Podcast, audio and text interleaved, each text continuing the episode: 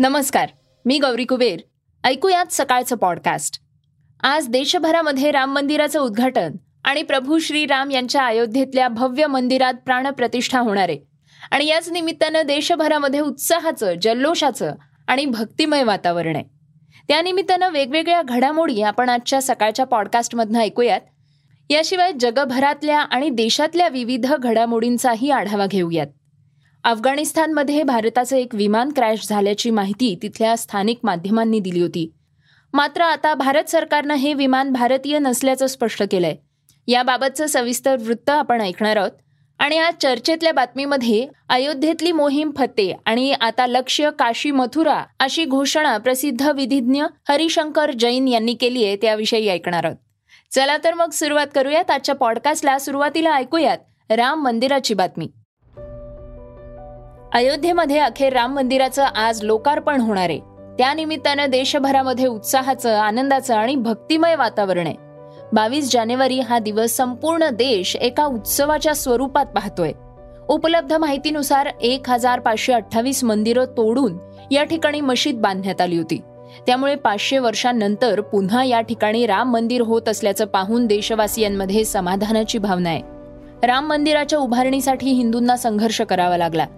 त्यात काहींना आपला जीव देखील गमवावा लागला. त्यात कोठारी बंधूंचं नाव अग्रक्रमानं घेतलं जातं. कोलकातामधल्या दोन भावांनी पहिल्यांदा बाबरीवर एकोणीसशे नव्वदमध्ये भगवा फडकवला होता. या घटनेनंतर तीन दिवसांनी त्यांचा गोळीबारात मृत्यू झाला होता. कोठारी बंधू कोण होते जाणून घेऊयात. रामकुमार कोठारी वय बावीस वर्ष आणि शरद कोठारी वय वीस वर्ष. हे दोघंही सख्खे भाऊ होते. ते कोलकाताच्या बडा बाजार इथं राहायचे. राष्ट्रीय स्वयंसेवक संघाशी ते संबंधित होते आणि एकोणीसशे नव्वदमध्ये त्यांनी राम मंदिर आंदोलनात कार सेवा करण्याचा निर्णय घेतला होता. या काळात मोठ्या संख्येनं तरुण कार सेवेसाठी पुढे आले होते. तेव्हा देशभरात राम मंदिर आंदोलन हे तीव्र झालं होतं. बहिणीचं लग्न अवघ्या काही दिवसांवर असतानाच ते अयोध्येत आले होते. कोठारी बंधू कार सेवेसाठी तयार झाले होते पण त्यांच्या बहिणीचं लग्न काही दिवसांवरच येऊन ठेपलं होतं. त्यामुळे वडिलांनी त्यांना थांबवलं. मात्र लगेचच परत येतो असं सांगत त्यांनी अयोध्येकडे जाण्याचा निर्णय घेतला. पण ते कधी परत आलेच नाही. बावीस ऑक्टोबरला रात्री कोलकातामधनं रेल्वेनं ते वाराणसीमध्ये आले आणि काही काळ टॅक्सीनं प्रवास केल्यानंतर आजमगडच्या फुलपूरपासनं त्यांनी पायी प्रवास सुरू केला. दोनशे किलोमीटर चालल्यानंतर ते अयोध्येत पोहोचले. बाबरीवर भगवा फडकवला. कोठारी बंधू तीस ऑक्टोबरला वादग्रस्त ठिकाणी पोहोचले आणि अयोध्येमध्ये कर्फ्यू लावण्यात आला होता. यावेळी लाखोंच्या संख्येनं कारसेवक तिथं आले होते. माहितीनुसार जवळपास पाच हजार कारसेवक वादग्रस्त ठिकाणी पोहोचले होते. यावेळी कोठारी बंधू हे पुढाकार घेत बाबरी घुमटावर चढले आणि त्यावर भगवा झेंडा फडकवला. दोन नोव्हेंबर एकोणीसशे नव्वद साली विनय कटियार यांच्या नेतृत्वात कारसेवक हनुमान गडीकडे जात होते. या दरम्यान पोलिसांनी गोळीबार सुरू केला. अनेक कारसेवकांनी तिथल्या घरांचा आश्रय लपण्यासाठी घेतला.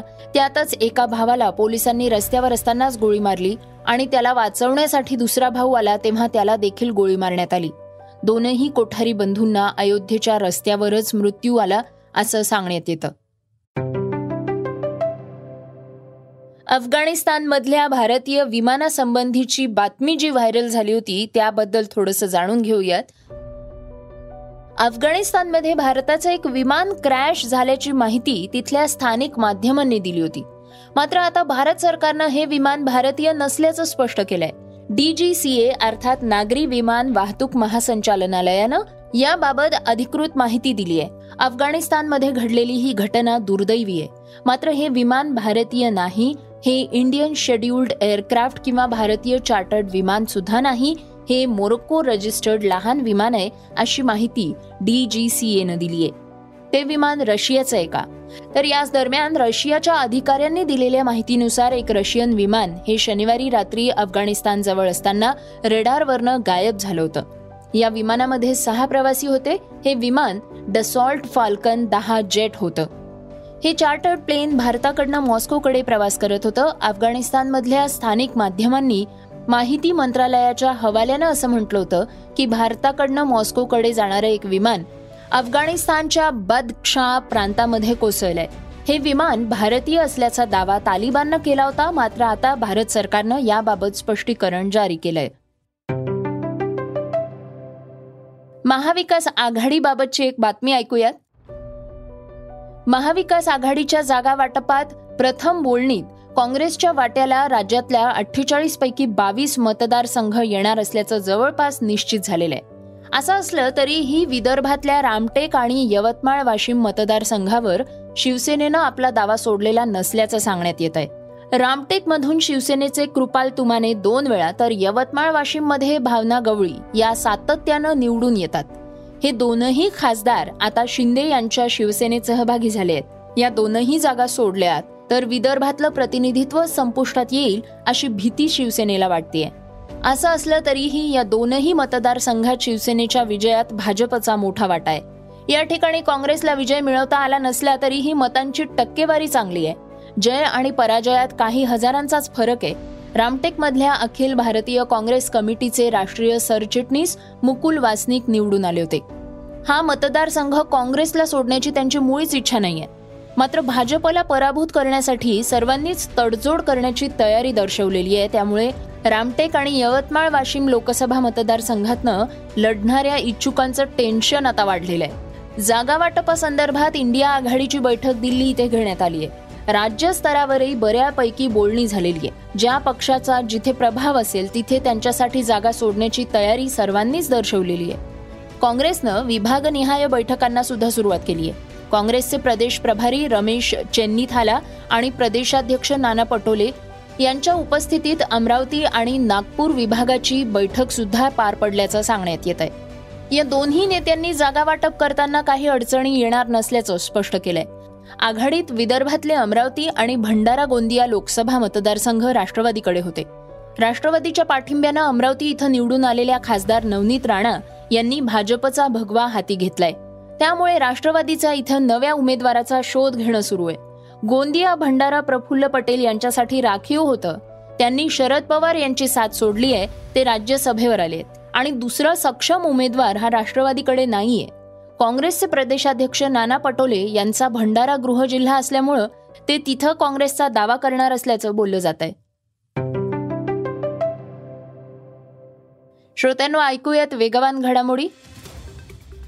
राज्य सरकारनं राम मंदिर प्रतिष्ठापना दिवशी जाहीर केलेल्या सुट्टीला आव्हान देणाऱ्या चार कायद्याच्या विद्यार्थ्यांनी दाखल केलेल्या याचिकेवर मुंबई उच्च न्यायालयात सुनावणी पार पडली आहे राज्य सरकारनं जाहीर केलेली ही सुट्टी मनमानी असून अशी सुट्टी जाहीर करणं राज्य सरकारच्या अधिकारात नाही आहे असा दावा याचिकेत करण्यात आला होता. कायद्याचा अभ्यास करणाऱ्या चार विद्यार्थ्यांनी दाखल केलेली ही याचिका मुंबई उच्च न्यायालयानं फेटाळून लावली आहे या याचिकेमुळे आम्हाला धक्का बसला असून याचिकेत इतरही गंभीर विधानं आहेत. कायद्याच्या विद्यार्थ्यांमध्ये निदर्शनास आणल्याप्रमाणे अशी विधानं करण्याची अशी एखाद्याची कल्पनाशक्ती असेल यावर विश्वास ठेवणं आमच्यासाठी कठीण आहे असं न्यायालयानं म्हटलंय. अयोध्येत आज जो रामलला मूर्ती प्राण प्रतिष्ठा सोहळा पार पडणार आहे तो सोहळा लाईव्ह पाहण्यासाठी काही हॅकर्स बनावट लिंक तयार करतायत. या लिंकमुळे तुमचं मोठं नुकसान होऊ शकतं. या संदर्भात गृह मंत्रालयानं सुद्धा अलर्ट जारी केलाय. लाईव्ह स्ट्रीमिंगच्या नावावर सायबर गुन्हेगार बनावट लिंक देऊन फसवणूक करू शकतात. त्यामुळे तुम्हाला व्हॉट्सअप मेसेजेस आल्यानंतर त्या लिंक संदर्भात खात्री करणं गरजेचं आहे. एका क्लिकवर पहा राम मंदिर सोहळा लाईव्ह. असा बनावट मेसेज येण्याची शक्यता आहे. सूत्रांनी दिलेल्या माहितीनुसार एम एच एस सायबर विंगनं असं अलर्ट जारी केलं असून सायबर विभागाला तशा फेक लिंकची माहिती मिळालेली आहे. प्रसिद्ध अभिनेत्री रश्मिका मंदाना आलिया भट नंतर नोरा फतेही हिचाही डीप फेक व्हिडिओ व्हायरल झाल्याचं दिसून आलंय. तो व्हिडिओ आल्यानंतर सेलिब्रिटी नोराला मोठा धक्का बसलाय. तिनं चाहत्यांना नेटकऱ्यांना आपण ती व्यक्ती नसून आपल्याऐवजी आणखीच दुसरी कुणीतरी तुमच्याशी संवाद साधत असल्याचं म्हटलंय. काही दिवसांपूर्वी रश्मिका मंदानाचा डीप फेक व्हिडिओ व्हायरल झाला होता. त्यानंतर बॉलिवूडमधल्या अनेक सेलिब्रिटीजना डीप फेक व्हिडिओचा फटका बसल्याचं दिसून आलं होतं. त्यातच आलिया भट्टच्या व्हिडिओचा सुद्धा समावेश होता. अयोध्येतल्या राम मंदिराची प्राणप्रतिष्ठा आज होणार आहे. या कार्यक्रमाला देशभरातील अनेक दिग्गज व्यक्ती सहभागी होत आहेत. महेंद्रसिंग धोनी सचिन तेंडुलकर रविचंद्रन अश्विन यांच्यासारख्या अनेक भारतीय क्रिकेटपटूंना राम मंदिर प्राणप्रतिष्ठा कार्यक्रमासाठी आमंत्रण मिळालंय. भारताचा स्टार क्रिकेटर विराट कोहली आणि त्याची पत्नी अनुष्का शर्मा यांना सुद्धा अभिषेक सोहळ्याला उपस्थित राहण्यासाठी आमंत्रित करण्यात आलेलं आहे पण विराट कोहली अयोध्येला जाणार की नाही यावर सर्व चर्चांना आता पूर्ण विराम मिळालाय. इंग्लंड विरुद्धच्या पहिल्या कसोटी सामन्याच्या तयारीसाठी विराट हैदराबादला पोहोचलाय असं सांगण्यात येत आहे श्रोत्यांनो ऐकूयात आजची चर्चेतली बातमी. अयोध्येमध्ये मोठ्या उत्साहात रामलल्ला मूर्ती प्राणप्रतिष्ठा सोहळा पार पडणार आहे. मागच्या अनेक वर्षांपासून राम जन्मभूमीचा लढा सुरू होता. भाजप सरकारच्या काळात या लढ्याला यश आलं असून आता मंदिर देखील उभं राहिलंय. याच संदर्भात मंदिर प्रकरणातले वकील हरिशंकर जैन यांनी या पुढल्या लढ्याचं सुतोवाच केलंय. ते काय म्हणाले आहेत हे आपण जाणून घेणार आहोत. राम मंदिर प्राणप्रतिष्ठेसाठी अयोध्येत मोठी तयारी सुरू झालेली आहे. आज दुपारी बारा वाजून वीस मिनिटांनी प्राणप्रतिष्ठेच्या विधींना सुरुवात होणार आहे. त्यापूर्वी हजारो रामभक्त अयोध्येत दाखल झाले आहेत. यात दिल्लीतनं अयोध्येकडे विमानं निघाली आहेत. काशी विश्वनाथ केसचे वकील हरिशंकर जैन यांचाही यात समावेश आहे. त्यांनी एका न्यूज चॅनलला दिलेली मुलाखत चर्चेत आलेली आहे. जैन म्हणाले आहेत की काशी मथुरामध्ये दोन हजार एकोणतीस पर्यंत मोठं मंदिर उभारलं जाणार आहे. हिंदू भावना ज्वलंत झालेल्या आहेत. इतिहासात जेवढी मंदिरं पाडली गेली होती ती सगळी मंदिरं उभारणीचं काम येणाऱ्या काळामध्ये होणार आहे. हरिशंकर जैन म्हणाले आहेत की एक एक करून सगळ्या मंदिरांचं निर्माण होणार आहे. काशी आणि मथुरेमध्ये मंदिर निर्माण आंदोलन सुरू झालंय. दोन हजार एकोणतीस पूर्वी काशी आणि मथुरा इथल्या मंदिरांचा शिलान्यास आणि उद्घाटन मोदींच्या हस्ते होईल. जैन यांची ती मुलाखत चर्चेत आली असून त्यावर वेगवेगळ्या प्रतिक्रिया सुद्धा समोर येत आहेत. श्रोत्यांनो हे होतं सकाळचं पॉडकास्ट आजचं सकाळचं पॉडकास्ट तुम्हाला कसं वाटलं हे आम्हाला सांगायला विसरू नका. यूट्यूबवर सुद्धा तुम्ही आता हे सकाळचं पॉडकास्ट ऐकू शकता आणि त्या माध्यमातून तुमच्या प्रतिक्रिया तुमच्या सूचना आमच्यापर्यंत पोहोचवू शकता. सगळ्यात महत्वाचं म्हणजे सकाळचं हे पॉडकास्ट तुमच्या मित्रांना आणि कुटुंबियांना नक्की शेअर करा. तर आपण आता उद्या पुन्हा भेटूयात. धन्यवाद. Script and research Yugandhar Tajane. वाचा बघा आणि आता ऐका आणखी बातम्या. ई सकाळ डॉट कॉम वर. तुम्ही हा पॉडकास्ट ई सकाळच्या वेबसाईट आणि ऍप वर सुद्धा ऐकू शकता.